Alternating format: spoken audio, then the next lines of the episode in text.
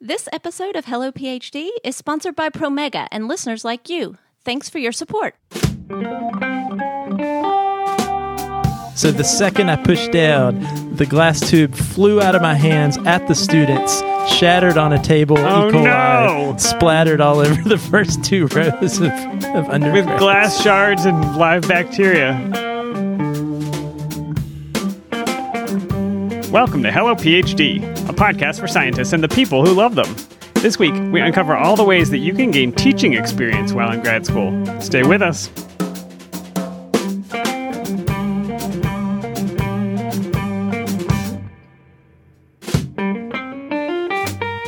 And we're back. This is Hello PhD, episode 179. I'm Joshua Hall, I'm Daniel Arneman. and we'll discuss the human side of science and life in the lab.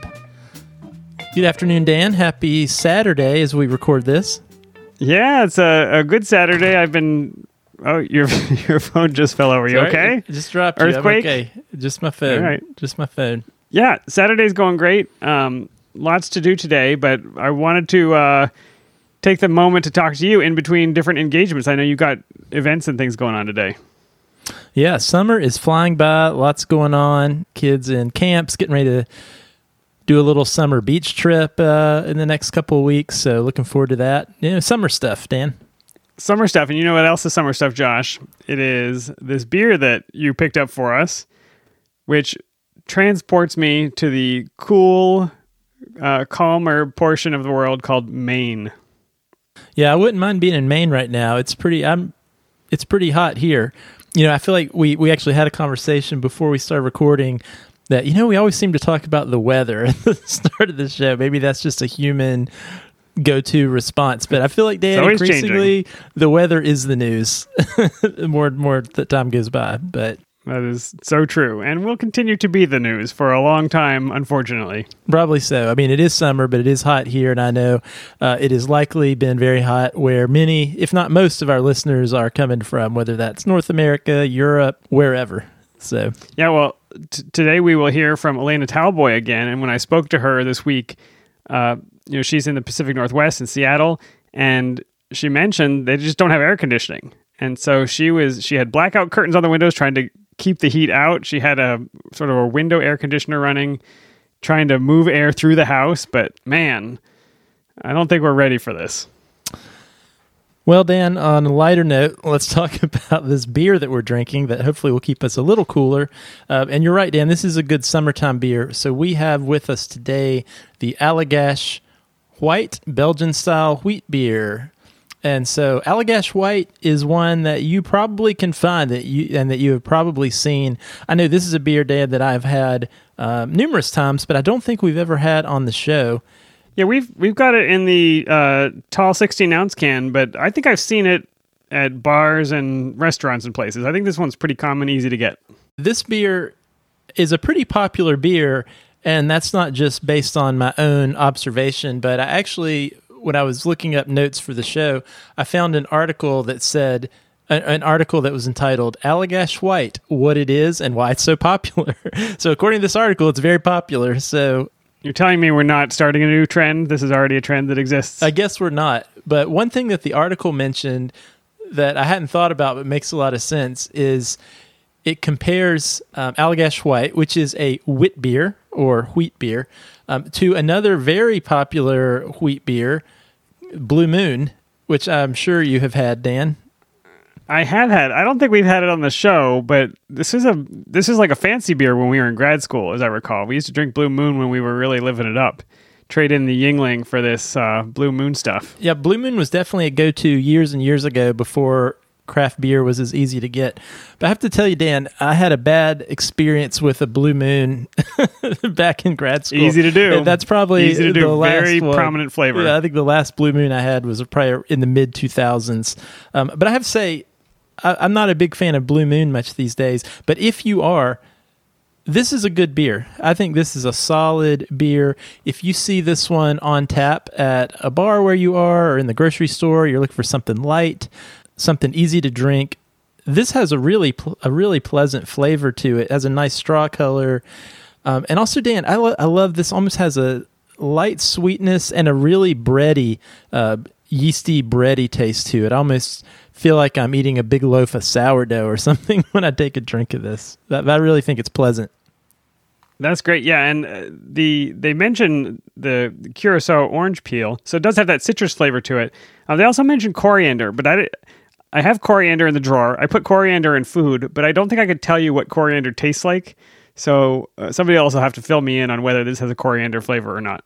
There are a number of Belgian style beers that are much more spice forward, and this is not one of those. Uh, I think it's very subtle, and also I think uh, the wheat base, uh, wheat beer in general, I think has just a little bit of a lighter feel to it, a lighter flavor to it than a, I guess, a barley uh, tr- typical beer.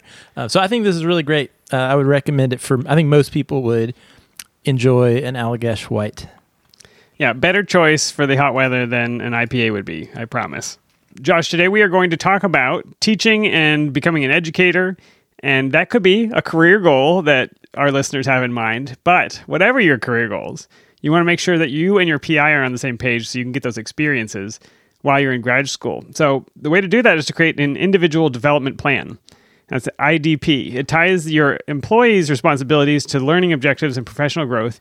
And if you want to learn how to write one, you can go to promega.com slash hello IDP for more information.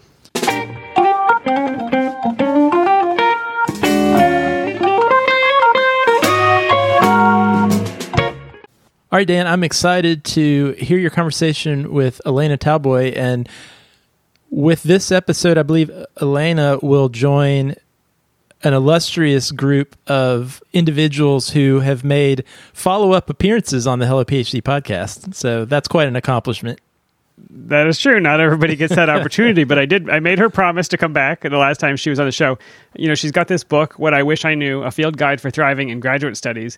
And in our first conversation, we got through parts of it, and, and I, I focused on some themes that I really thought would be interesting to our audience. But she had a whole section of the book devoted to education, becoming an educator, teaching. And I thought to myself, man, we have not talked about that very much. We have a few episodes where maybe we've interviewed people who went that route, but we didn't really explore the nuts and bolts of what it is you're going to be expected to do as a graduate student, what you're able to do if you push for it as a graduate student, and then what does that look like maybe over a career. So, uh, Elena was good enough to come back. We talked for quite a while, so I think we're going to split this interview into two parts. And today we're going to get to hear about uh, just some of the opportunities that graduate students have to teach, and I, I think we'll we'll touch on some other themes in graduate school that are related, uh, Josh, that are maybe a little bit taboo, like having a job on the side. So here's my interview with Elena. Welcome back to Hello PhD, Dr. Elena Talboy. Hey, thanks for having me back. You promised me that you would come back. Here you are. And today I want to focus on a specific segment of your book. The book is called What I Wish I Knew A Field Guide for Thriving in Graduate Studies. And the reason I wanted to focus here is because it's a topic that we haven't covered very much on the show, and because we had a listener question. So you're kind of part of a mailbag episode here. Let me go ahead and read that to you. Christy writes I had a question regarding something Dan mentioned in episode 173 that I would love to be answered and fleshed out. He said something along the lines of most people getting their PhD either love research and don't love teaching, or vice versa. I've been reflecting on my interests and how I am wired, and I feel like I may fall into the latter category, loving teaching and not so much research. My question is Is there a place for people who just love teaching in academia? My dream one day is to be a professor, but I'm not sure I'd thrive in the publish or perish environment. We'd love to hear any thoughts you have on this. And that comes from Christy again. So, Elena, I don't have a ton of experience on either side of this coin. And, and so I was hoping that you could talk to us specifically about what you wrote in your book about becoming an educator.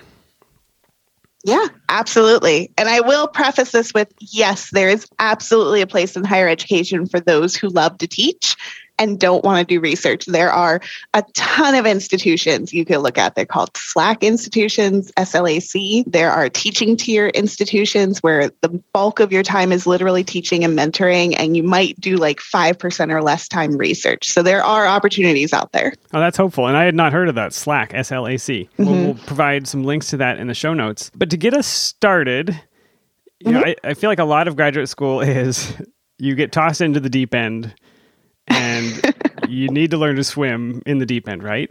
But for with, sure. With this question about education, a lot of times you are paid to be a teaching assistant. And so Mm-hmm. you're not just tossed into the deep end, there are 40 undergrads tossed in with you. you're trying Yes, to teach them to swim true. while you're learning to swim. So, you know, I, I'm interested because our listeners come from a lot of different backgrounds, a lot of different programs. Can you tell us the the kind of responsibilities they might encounter, the teaching responsibilities they may have when they Mm-hmm. join a graduate program? Yeah, absolutely. So there are several different teaching titles that you might take on throughout your time in your graduate studies. So the first teaching title that most graduate students will get is called a teaching assistant or a course assistant. Depending on your university, you might actually have both of these, and that changes your responsibilities a little bit. So a teaching assistant is where you take a one of your very large introductory classes for example introduction to psychological sciences. That is a very common level 1000 class We've that everyone in the university. Yep everyone at the university takes. And so that class usually has somewhere around eh, 250 undergraduates enrolled in a single semester at a large university. Too So, much for any the way- professor to deal with. Entirely too much. And we'll we'll come back to class sizes in a little bit here Okay. but yeah so entirely too much. So you'll have the professor who actually is the instructor of record on the course. And then you'll have the lab components which is usually a one hour segment that is taught by teaching assistants. And teaching assistants are graduate students. On the rare occasion they might be a postdoc who wants teaching experience but for the most part it is graduate students so And and we've all we've all met these people. If if you've taken an undergraduate course mhm. and and had a research lab or any kind of section where you do different homework or problems in this group, you've met this person, and I, and the ones I have Mm-hmm. met have ranged from better than the prime lecturer to Yep. totally checked out and probably wishing they had never signed up for this in the first place. So, Yep. but, but we've all experienced these teaching assistant graduate students. Absolutely. Yeah. So the the people who teach these courses are your first year graduate students. And they could go all the way up to your fifth and sixth year graduate students. But the point is, you're a brand new graduate student. You are likely going to be teaching if you have a stipend. And so that's something to keep in mind as you're enrolling in these programs. What are, your, what are your assistant- responsibilities as a teaching assistant, other than sitting there and staring off into space when I ask a question? So it varies, but generally speaking, your teaching assistant will teach that 40 to 50 minute lab once a week, and they'll also attend the lectures that the professor typically gives. Generally speaking, your course materials will already be made for you.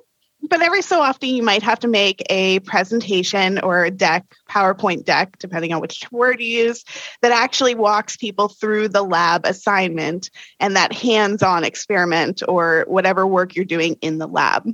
You're also going to be responsible for grading assignments and proctoring exams. You have to hold office hours every week. So that's one to two hours every week that you have to be in the office for students to be able to come and talk to you.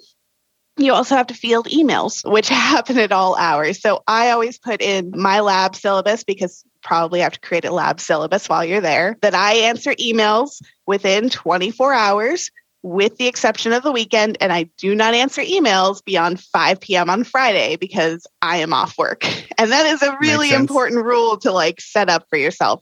Don't answer emails on weekends, man. Just don't do it. It's just inviting more emails, isn't it? exactly, exactly. And then they'll, you know, you'll have some students who'll email you. The deadline is Friday at 11:59 p.m. They're going to start emailing you at Friday at 11 p.m. saying, "Hey, I need help with this." And it's like, Sorry. syllabus. Read the syllabus. So this sounds like a, a quite a time commitment. You said I've, I've got to teach the lab course. I'm grading papers. I'm attending the Yep. lectures, and, and those You are. lectures could be a couple times a week in theory. Typically, three hours to four hours a week. Plus, I'm holding office hours. Yep. Did I did I already say grading papers and exams? I don't know if I did. Yep. Regardless, how much time Regardless. is that? you are hired and you are paid t- for 20 hours a week for teaching. So half of a quote unquote full work week is Exactly. given to this. Yes. And you may be taking classes at this time, right? You are probably taking classes at this time. So, a first year graduate student typically takes three to four graduate level seminars while they're teaching, while they're spinning up their own research, while they're doing XYZ. You know, this is why I spent so much time in the first part of the book talking about you really need to understand the time commitment that you're giving here. And so it gets easier after you've been a TA for a while, but that first semester is like overwhelming sometimes. It's a lot. And back to the the deep end analogy, how much Yep. help are you given in knowing how to instruct a course or to grade papers? Yeah. Are, the, are you given rubrics? How, how do you know how to manage office hours and things like that? Does somebody help you? So my program, I was very lucky that they had a it was three or four days, kind of workshoppy style. We're going to teach you how to teach, and nice. it was nice. Yeah, it was. I didn't really appreciate it at the time though because it felt like just so much information coming at me that I didn't really know what to, I would need to prioritize what I would be good at and what I wouldn't be good at and I was not good at a lot of things. So I probably should have you know attended that one all over again. But you know they they show you like here's how I deliver a lecture here's how I put together PowerPoint slides here's how I review homework assignments here's how I create a rubric. And it was great but it was you know a week before starting my own graduate studies and i'm doing this week long training and at the same time i'm going to be starting to teach that following week and it, it just wow. yeah it was a lot Not to mention the research, the papers you're supposed to be reading, the other courses you're Right. preparing for. right it sounds pretty overwhelming, although you did imply that it gets a little bit easier. That first one is tough. It does get easier, though. It does. It does get easier. So after you've been a TA, you will likely be a TA for the same course multiple times. And that's really great because then you have a, a quick reference of like what went right, what went wrong, what things you would prefer to change going forward. You start to get a real sense of the course and the information that you're trying to teach. Because don't forget, you are the expert at the front of this classroom. You are supposed to Allegedly. Allegedly. Allegedly. Yeah. I'll let you in on a secret. Most TAs know what they're teaching the week that they're teaching it. you know? This is not Um, deeply that's- ingrained knowledge that they're passing down from on high. yes. So they probably remember a lot of it from their undergrad, maybe, but really they are reading the textbook and going, oh, yeah, I remember some of this. Let me pull up. I remember this. Okay, let me go learn this part of it and then go deliver the lab. I mean, that makes sense. I, I think to hold those details in your mind in perpetuity is impossible. You have a familiarity, having learned it once yourself, but to teach it really Yep. does take a level of mastery. Otherwise, I think you you end up confusing the people you're trying to teach, right? If it's not quite crystal clear in your mind, how are you supposed to Mhm. convey something that they can even pick up the edges of? Exactly, exactly. And there are going to be times where the stuff that you're teaching is stuff you're passionate about and things that you enjoy teaching. I love teaching sections on memory. I worked in a memory lab for a little bit. That is a lot of fun for me to dig in and like help people understand the material. Then you get something like personality theories. And I was like, oh, Not into it. I'm not into it. I'm not into it. I know a lot of people who are, and I love them for it, and I am happy for them. But I just, uh, I don't want to teach it, but I have to because that's my job, and I need to at least in, put some enthusiasm into it. That makes sense. And we're going to get to some of your advice on how to bring those pieces that maybe you're not so excited about into an, an enthusiasm or at least somehow getting people engaged in it. But if, if I love this teaching assistant thing and I say, oh, actually, I really want to get more experience at this, is there an opportunity for me as a grad student or I have to wait until I'm a full professor somewhere? No, so there is definitely opportunity there. So there is, so you have the teaching assistant level, you have the course assistant, which may or may not be the same thing. If it's if it is separated out as its own thing, the addition there is that you might deliver a lecture or two in lieu of the professor. And so the I see. professor might want to take a day off. And so you get to go deliver the lecture for them. You're like That's the the- substitute teacher. Is that how you're treated? I Yeah. hope not. yeah, so that's the course assistant. okay. Um, and the course assistant might have more of a hand in creating assignments, but that, you know, your mileage may vary there. So, but let's say you get into this, you find that you love teaching, you really enjoy it, or you're passionate about a topic and you want to go do a course, you can apply to be what's called an instructor of record. Now, in the United States, I don't know how the laws are in other countries, but in the US specifically, you do have to have a master's degree to teach a to be the instructor of record for an institution of higher education. So that would not be an opportunity for somebody who enters a PhD program. Is that true? I mean, unless Uh, they came with a oh- master's beforehand, because you don't get a master's along the way. It- well, it depends, actually. There are a lot of programs where the master's is built into your PhD. And this is especially true of STEM programs, and it might be different for humanities. But quite frankly, the first two years of your PhD are the coursework and a thesis, which is everything required for a master's degree. You might need to go fill out some paperwork for the university. I see. So, yeah, but definitely if you have the opportunity to get that credential, go ahead and get the credential because that is one that you're right. The state laws will look at this and go, Do you have a master's degree? They might see the PhD and go, That's great. Where's your master's degree? You know, so check the box. I, I'm going to have to explore that further because that feels like a great hedge. If I'm the person who thinks maybe uh, I'd change my mind in the middle, I don't want the PhD Mhm. anymore. But at that mm-hmm. point, if you don't have the master's degree, you're in a negotiation with your PI about how to finish to get the master's degree, where it'd be nice if you just had it Yeah. already and could walk away. Okay, well, let's say I have my master's degree. I love teaching, I want to be an educator. How do I go about finding these instructor of record positions? Right. So there's two ways that I know of, and there might be more ways to this, but these are the two that I know. So one is if you are a TA already, you can go to your teaching faculty advisor and ask them for an opportunity to be an instructor of record. And at my program specifically, that was one of the possibilities that you could apply to be an instructor of record. And if you have the experience and they felt that you would do this well, you could be assigned to teach that course as your teaching assignment. Are they always looking So for people? I know that in my department, the faculty were required to teach a certain number of courses, but most of them didn't want to. And I wonder if they'd be elated to have a graduate student that did want to. Probably, but I will say there is some financial things that go on in the background there that if you're not teaching the course as a professor, you're not being paid and you need to have what's called a course buyout and it's a whole mess. Okay, Let's go into that another day. yeah. So if you're in a graduate program that has TAs, you likely have the opportunity to be an instructor of record. You just have to talk to them or apply for it if you see the opportunity come up. Okay, and then what what does being an instructor of record entail? It must be much more than I did as a teaching assistant. It is so much more. So if you think of your TA assistantship as handling just one lab, you have to create your little mini syllabus for your lab. You have to do your slides, and those are typically provided to you. You just have to customize them to fit your style. As the instructor of record, you are responsible for the entire course, not just one small lab section.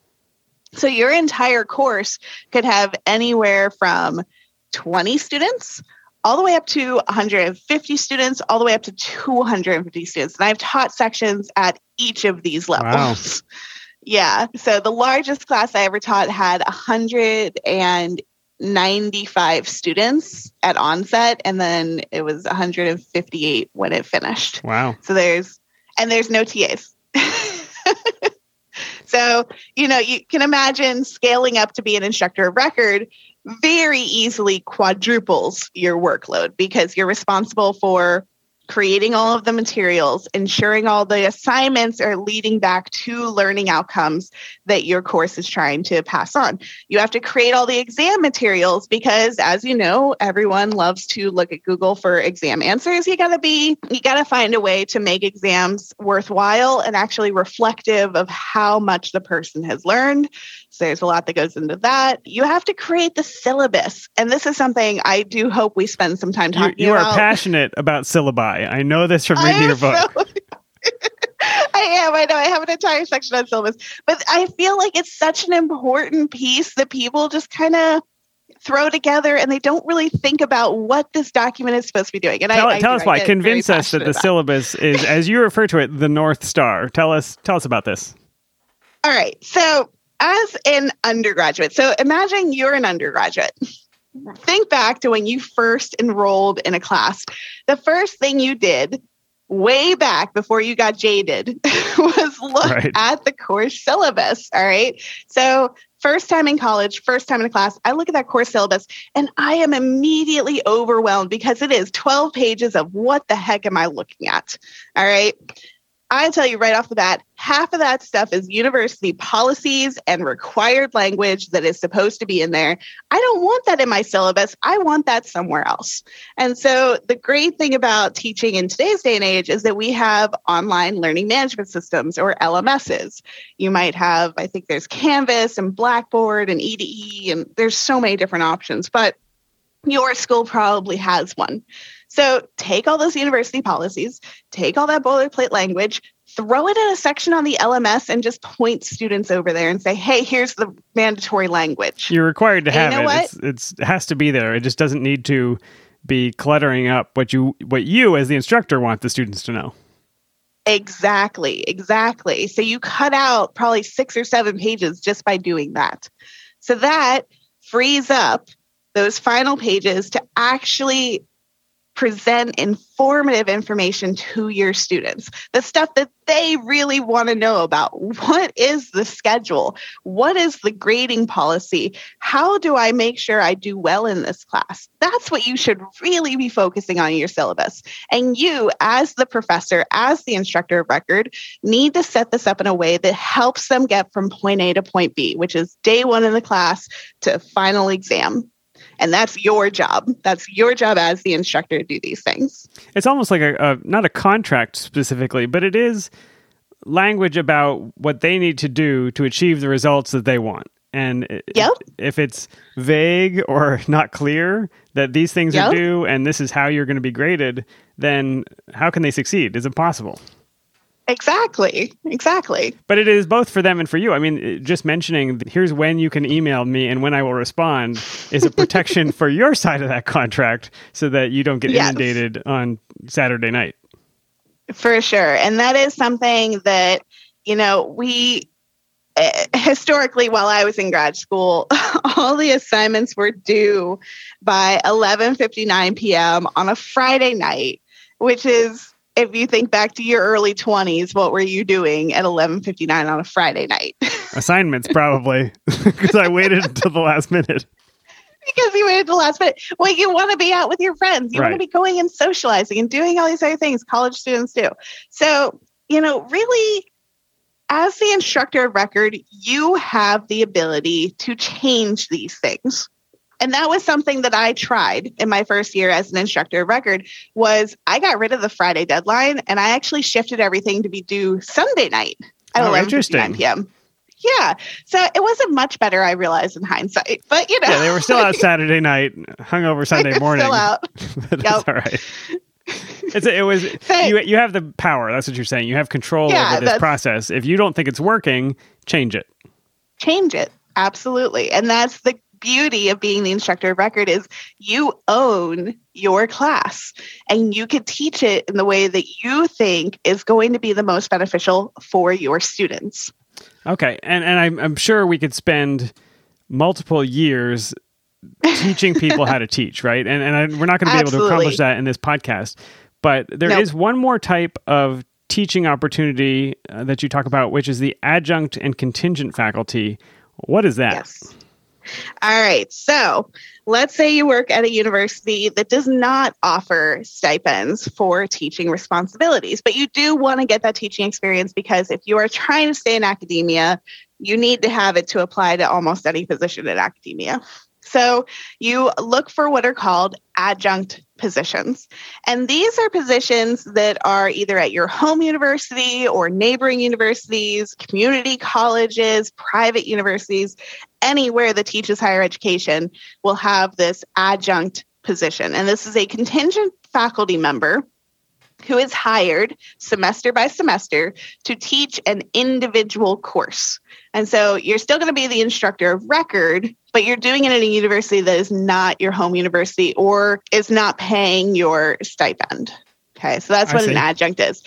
Most graduate students who I know that wanted teaching experience or needed to supplement their income moonlit as an adjunct faculty member. So that goes into the moonlighting conversation. Yes, and we need to have that conversation. The Yes. specifically though, if, if I'm doing this adjunct job, and, and we're going to come Yep. to why it's moonlighting, I'm not getting paid a professor's salary. Ooh. Oh no! Oh no! No! No! This So is not like a side full time job where I'm getting health care and benefits and and this is the thing that I wish more people understood is that in the United States, and I focus specifically in the US because that's where I am, and this might be different elsewhere in the world, but in the US, up to 70% of higher education, 70% of the courses taught in higher education are taught by adjunct faculty members. And adjunct faculty 70 seven zero, Wow. 70 and these faculty members do not get benefits they do not get paid the same rate a full-time professor assistant professor anyone with a professor title actually gets paid. They often don't have their own office. They are not given supplies. They don't have a space to meet with students that's private. It's typically a shared space. And speaking from personal experience the copier never works. That's So. just one of the perks.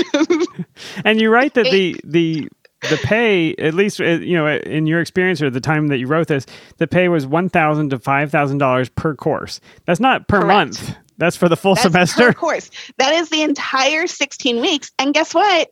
You're not paid for any of your prep time. And if any of your students need an incomplete, you're not paid for the time after the course ends either. So you're doing that work for free. And universities are. Mm, mm. Okay, Okay. so we, before we, so so this is a problem that that needs to be addressed at the university level. This is this feels like it is preying on exploitative. Yes, it's preying on students and postdocs and maybe faculty who haven't been able to secure a tenure track position. They need the, the money and they need the experience, and so Yep. we're underpaying them. Again, probably a topic for another day, but it's good to make people aware of it. But but let's get back to this notion. So I need that money, right? I'm a student and I need Yeah. that money. Moonlighting is certainly frowned upon, and It it's probably expressly forbidden in many programs. So so what do we do about that? So in the contract that I signed, that we are required to sign, like there is no way around this. You must sign this contract if you are going to be a teaching assistant at your home university. And it explicitly states that if you are working as a teaching assistant and you have external funding of any sort, you must report it to your university. Wow. And now I know there is a spectrum of moonlighting clauses here. So there are some universities that openly encourage it and like tell you to go sell Avon. That was in the news this week. You're kidding. Uh, not even. I'll send you the link.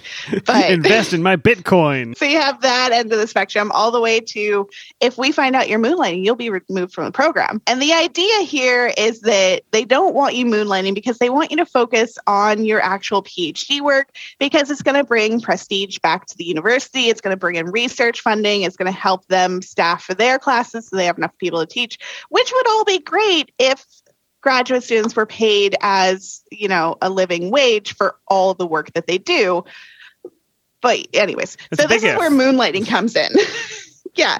So moonlighting is when you take a job outside of your home university and you're doing it to make ends meet. And so the person doing the moonlighting typically doesn't want to tell their home university Correct. because they might lose their minuscule stipend that they have Yeah, I, full confession here. I wasn't like you. I wasn't doing something that built on my experience or skill set. I had a friend of a friend who was a graduate student who somehow got involved in being a security guard at football games. And so Ah. I could go on Sundays, stand in the stairwell of the football stadium, read a book, and get paid, I don't know, a few hundred dollars. there you Um, go and so it was it was rare, but it was like spending money, and it was easy to do. And I, have, I have some hilarious stories from it. But that is not the commitment that this adjunct teaching would be. I mean, that's a that's a big time commitment, and so I'm guessing is. it's a little bit harder to keep those things balanced. So how do I manage this, and how do I? I mean, you write you write in the book about moonlighting. Number one, don't get caught. Number two, don't get caught keep up with your academic requirements. Yes, and that is that is the biggest piece of advice I would give is if you are going to moonlight and full confession I did many times almost the entirety of my graduate studies actually because I had a family to support. Right. So, but regardless of your reason why, don't get caught.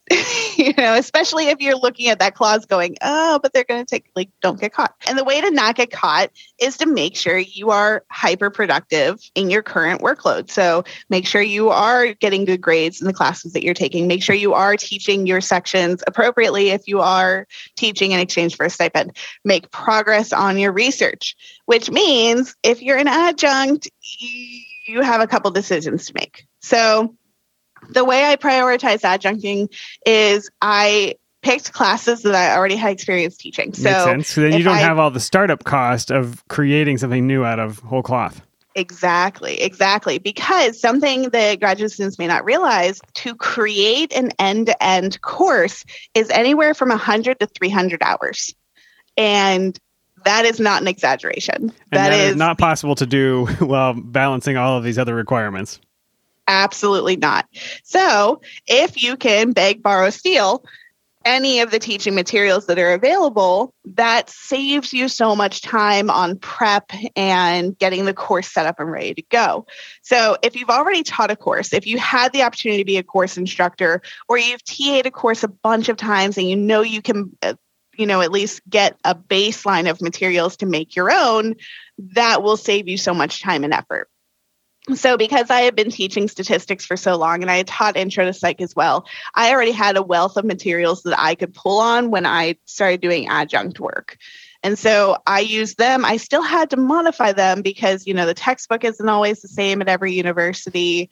The student level is different, especially if you're used to teaching at what's called an R1 university, which is a research intensive university. And all of a sudden you're going to teach the same course at a community college you got to understand your audience is different here. You know, you might be going from people fresh out of high school is your entirety at your R1, whereas your community college has people who are still in high school, all the way to the person who retired and is taking classes just in their free time. You got to be aware that your audience is going to be different. So, That makes total sense, but I still don't quite understand how you're supposed to uh, like you're still you're still going to give lectures, right? I can imagine how you could you could grade papers at home on a weekend and nobody would Mhm. notice. But you've got to leave the lab to go teach this course. I don't understand how that's possible. are you going to live in the lab? I for the research I did, I was supposed to live in the lab, yes.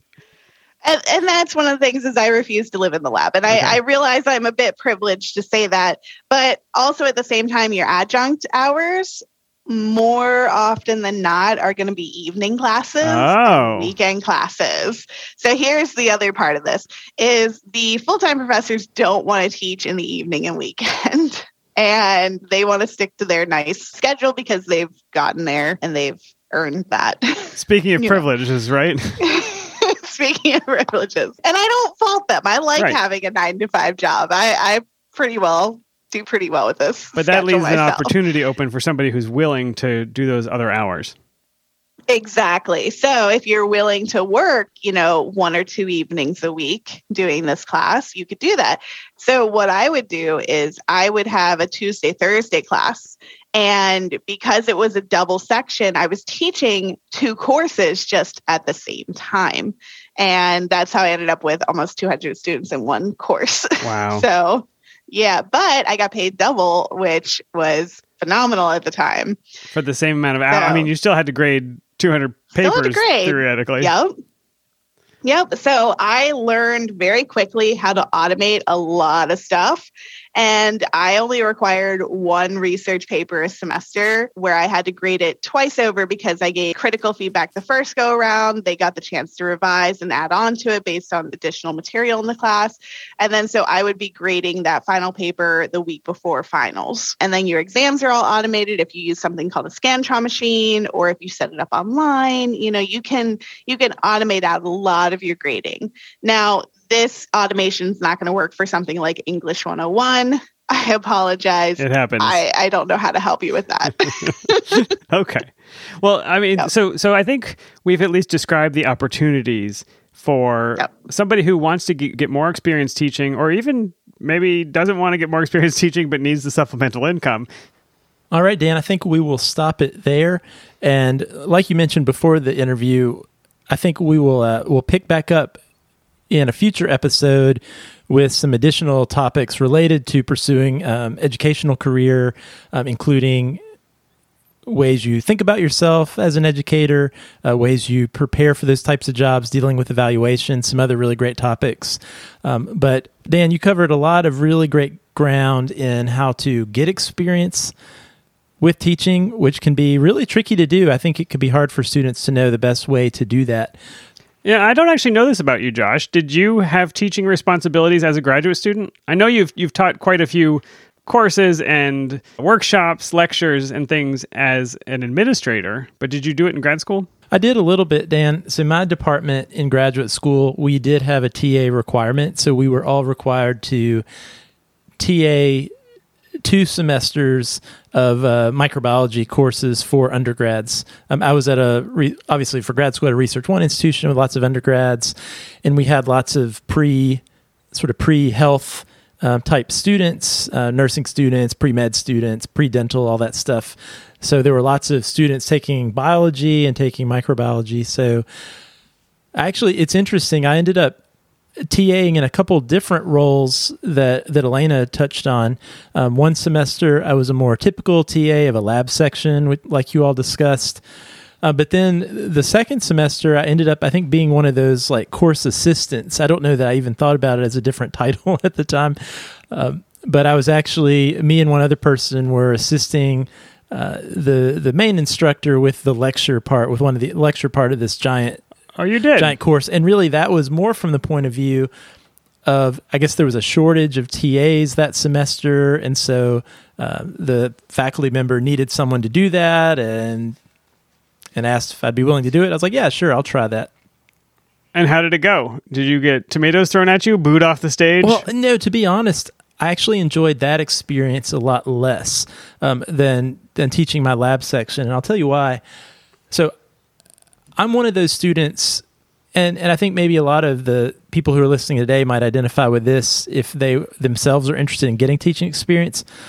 I was pretty sure at that point in time that I wanted to do some teaching as part of my career.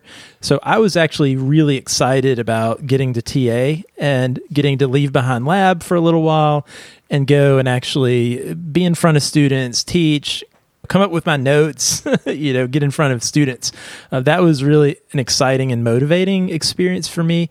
It can be refreshing to break the the sort of monotony of the lab, all you know, the experiments that fail. You you get out to see real people. It's exciting. Yeah, it was a super positive thing for me. But when I was a lab TA, at least the way it worked for us was you really almost were like a mini professor for your own little lab section. And we got a decent amount of autonomy to figure out how we wanted to teach the course, how we wanted to communicate with our students. So it was almost like once a week, I had my own little class of 20 or so students that were my students. And so that was a really fun experience to have that autonomy and to, to really feel like I was teaching. Whereas when I was the the assistant to the course, I was just I was attending the lecture classes and I was sort of sitting there making sure I knew what was going on. But that was a lot more just grading. Well, actually, a lot of it was grading, proctoring exams. You know, it was there was not a there was not nearly as much student interaction and teaching. So I think for some people they might gravitate towards that type of experience a little more. But I really like the experience. I like the performance aspect of teaching, Right. and that had a lot less of that. So that was kind of more of a, a Says the guy with in a my opinion. podcast. That's right. Yeah, that's that's interesting to me. So your lab classes were uh, micro lab classes, or they were just general biology. Yeah, These were microbiology, and So, so, you I plates and things like that. Is that what the lab consisted of? yeah, so we were you know, teaching undergrads how to do microbiology techniques like streaking plates and gram stain, and and there's a fun activity I think a lot of microbiology labs uh, probably still do to this day where they'd be given an unknown bacteria and they had to use these these different tests to try to figure out what bacteria they had and and so that was always kind of fun. And Dan, honestly, I can't remember if it, this is the part of the interview that that we we just heard or that's going to be in the next episode, but I think it was really I, agree that I think it's really great, a lot easier to teach something you yourself really interested in uh, yourself. And for me, microbiology was a topic, at least at that time, I was really into. So it was, you know, it was kind of fun to share that knowledge and excitement with students. Who was the unlucky student who got uh, plague or anthrax? None of them. Surprise! We didn't get to break out the good stuff for the undergrads. Uh, No BSL four. I do have one one really good TA story from those days that I will always remember. Uh, This was my very first day in the lab, or sorry, in the lab classroom in front of these students. And again, this was a microbiology course. And so I was in the front of the room and I had these, and again, these students had just met me. This was within the first 10 minutes of meeting me. And so I had a vortexer in front of me, if you can imagine this, Dan. So they're all seated in like four or five rows uh, in front of me. I'm facing them, but on the table in front of me was a vortexer. Now you know what a vortexer I is. do. Uh, a good way to it sort of vibrates really fast and mixes up liquid. And so what I was demonstrating to them is how okay, we're gonna we're gonna get some bacteria on a cotton swab off of the plate, and we're gonna suspend it in some bacterial media, and then we're gonna vortex that to mix up the bacteria. You've probably done something like that. Well, these were glass test tubes that we were using. So, maybe, which again, probably not the best choice. But I can remember I'm talking them through this, and while I'm talking, I'm I'm going through the motions of demonstrating how to how to do this technique. And so I set this long glass test tube on the top of the vortexer, and my fatal mistake was I push it down with one finger. Uh-uh.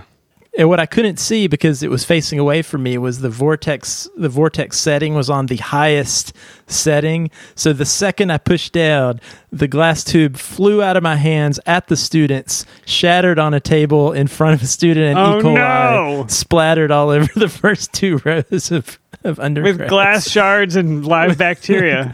Glass shards and live live E. coli. So that was uh, my first impression with my students. On the plus side, the E. coli probably had some kind of antibiotic resistance engineered into it. So that's, great. true. Yeah, that's true. So uh, Good times. Did they did they respect you after that, or did it, nobody sit in the front row? It's like this is the splash zone. You will get wet. Well, I didn't have to tell them twice about wearing proper uh, PPE to lab. See? So it was all to convey a message. That's right. Yeah, I have great, great memories of, of those days. Well, I also did a little bit of teaching uh, in grad school. We, I was in the physiology program, and I actually had the opportunity to to lead a lab section, but for the medical students who were taking medical physiology, and uh, that was exciting just to see. I think this is the reason to this day that I don't really trust doctors is because I was teaching medical students, and uh, you know it was a little bit like being in a high school class for some of it. So, uh, you know, the experience was good though, and off and on through the years after that, I found other ways to teach. So one of the things that I did was I found a way to make a little bit of extra money on the side. We've talked about moonlighting. I did. Uh, I taught some lectures for people taking the pharmacy entrance exam. So they had this prep class, and so I did some of that. But having that experience, I think, was great, and it was a great way to get a little bit of side cash.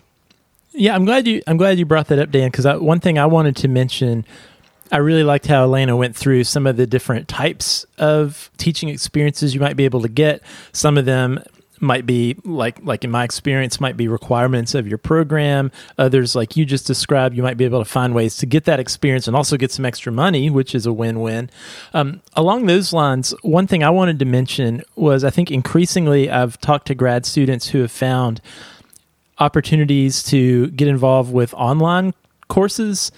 And I know my previous institution uh, started offering um, online classes, especially in the summer, as part of their summer school curriculum.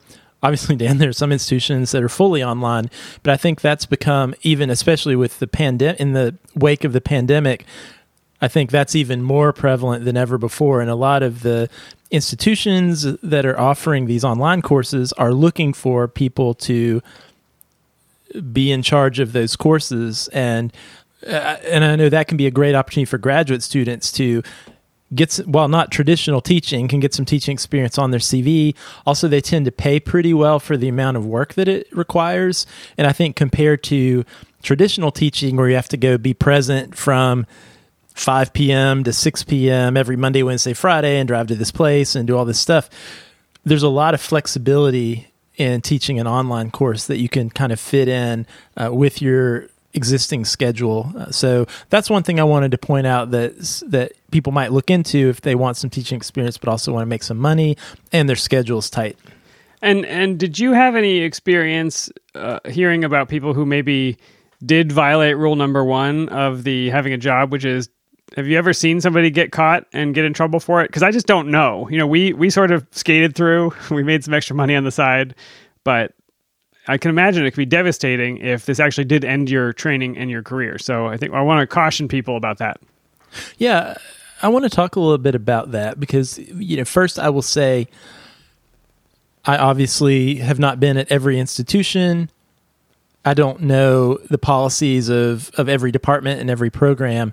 Um, what I can say, though, Dan, is one thing I learned, even from our own institution, uh, that where we were graduate students. Certainly, as as you mentioned, talking to Elena, you, know, you and I both had side jobs on and off throughout all of our graduate school experience. Many of our graduate school colleagues also did.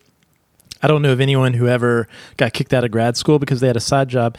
I actually found out years later when I became an administrator for that similar program at the same university that that never was actually a written down rule. It was sort of I this see. mythos, right? That was sort of in the, I guess, in the zeitgeist of graduate students. Like, oh, you can't have side job, or you got to keep that quiet. Now, your mileage might vary, and there could be programs that that say that. I increasingly wonder if programs really can say that, like legally. like, are you allowed to tell someone that they can't seek a side job, they can't get employment or pay elsewhere? I don't know. Um, I'll tell you, You are not a lawyer. I'm not a lawyer, but I will say I think one thing Elena said is true, and this has always been my take because, especially later on where I was running programs with students, I was pretty upfront with students that if they felt like their situation required them to, or they felt like they wanted to get some side employment, that's totally understandable. But the expectations of the program are that they would give full time effort to their training. And I think Elena was talking about this too. And I think that's really important that you, for you to consider if you're going to seek outside employment. It's because I think what you don't want to do is you don't want your side job to come at the expense of your primary focus, which is your your training, your graduate work. Because if you think about it, I mean, why are you doing graduate school in the first place? Because it's super fun? Well, no, because you probably want to leverage that degree, leverage that experience into some greater career that you couldn't do without graduate school. And so it can be short sighted sometimes if you do something else that sort of shoots yourself in the foot uh, that it really hampers your primary experience, which is doing grad school. Um, that might not be the best decision. So I If think it, you if it slows really, you down in any way, then I would reconsider it. yeah, you don't want to, yeah, you don't want to undercut all that time and energy that you're putting into graduate school. Now that being said, I'm again, not saying you shouldn't get, you shouldn't moonlight, you shouldn't get side employment because, like I said, I did all throughout my academic journey, even once I had a real job, quote unquote. But I just think you want to be smart about it. I think you want to, even as as Elena was talking about, maybe you want teaching experience, but you might think long and hard about getting the adjunct position at the local community college as a second or third year graduate student when you're haven't passed quals yet or you're still trying to get your research project up and going that might be a risky proposition maybe you want to try to find ways to still get the experience you want make a little money but in a less time intensive way um, and, and the other thing i want to say dan is one thing i have seen that is different these days with graduate students and their advisors than when we were in grad school is i think there is more openness on the point uh, on the viewpoint of programs and of advisors in recognizing that students might want to and need to get experience outside of the lab. Right. And so I think it's important to think about there's a couple of different ways to think about side jobs and moonlighting. Like really a lot of what Elena and excuse me, you and Elena were talking about were moonlighting but moonlighting in positions that are helping you advance your career. like yeah, you're, you're not you're not driving Uber in between. I mean, although that would be a perfectly reasonable way to make money. The notion of teaching is I'm building a skill that I hope to use throughout my career. Um, you know, I'm not I'm not working at a shoe store in my time off. I'm I'm trying to become a better professor or whatever it is. Yeah, and I think that's fundamentally different than even what we did, Dan, when we were in grad school. I mean, like you mentioned, we were 100% is different from what we did. working in security at the football games, right? And I could see our advisors being less open to, you know, if we were leaving out of lab early all the time to go work security at the concert or the football game. I'll tell you my secret of being uh, finding a way to make use of your time as a security guard, Josh What's that, Dan? Be one of the smallest people on the security detail so that they don't assign you anything actually important. And then number two, make sure you have uh, cargo shorts or something where you can put a book in one of the pockets. That's the secret. you can find some other way to live. Work smarter, not harder. That's right. You always somehow ended up in the far stairwell that no one actually ever went through and you just sat there and read a book for three hours and then made a couple hundred bucks. Yeah it was it was like the emergency exit off of the boxes above the football stadium where if there was a fire i could direct people down but i think that was the full extent of it. Yeah.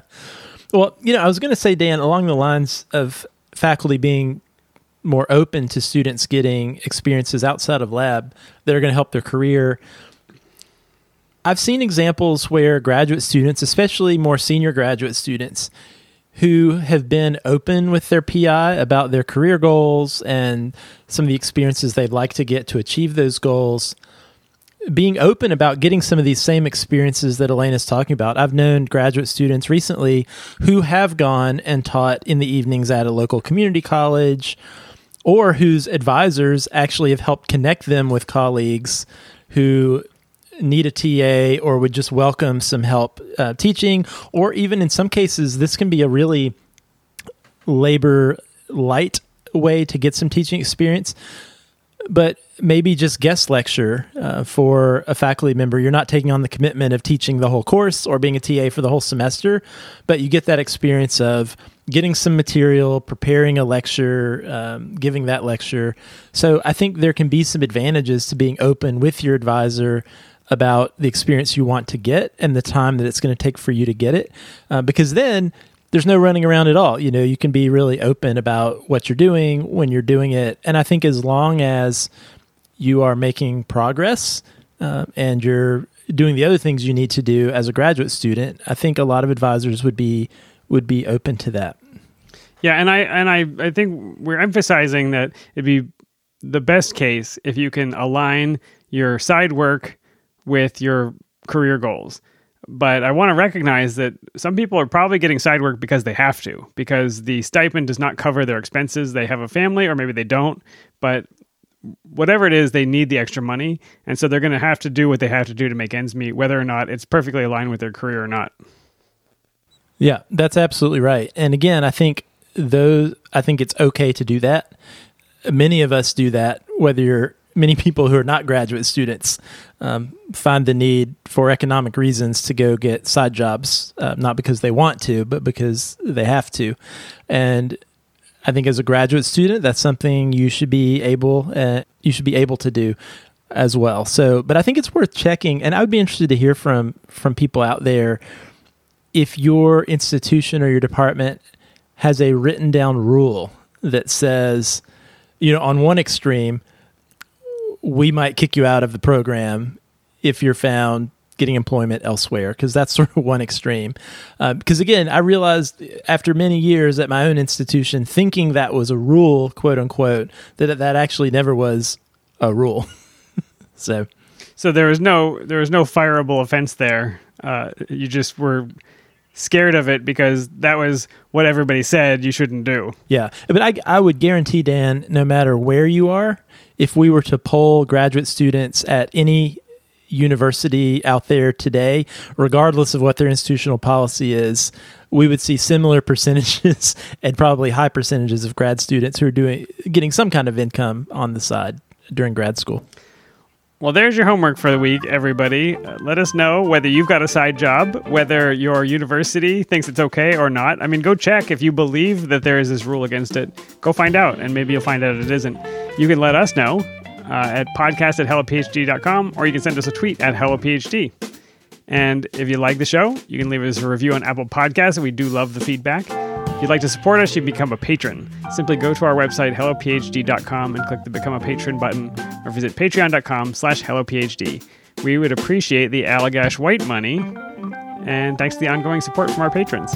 All right, Dan, been a pleasure as always. And if you enjoyed hearing this discussion with Elena, we will have the rest of it um, sometime soon in the future.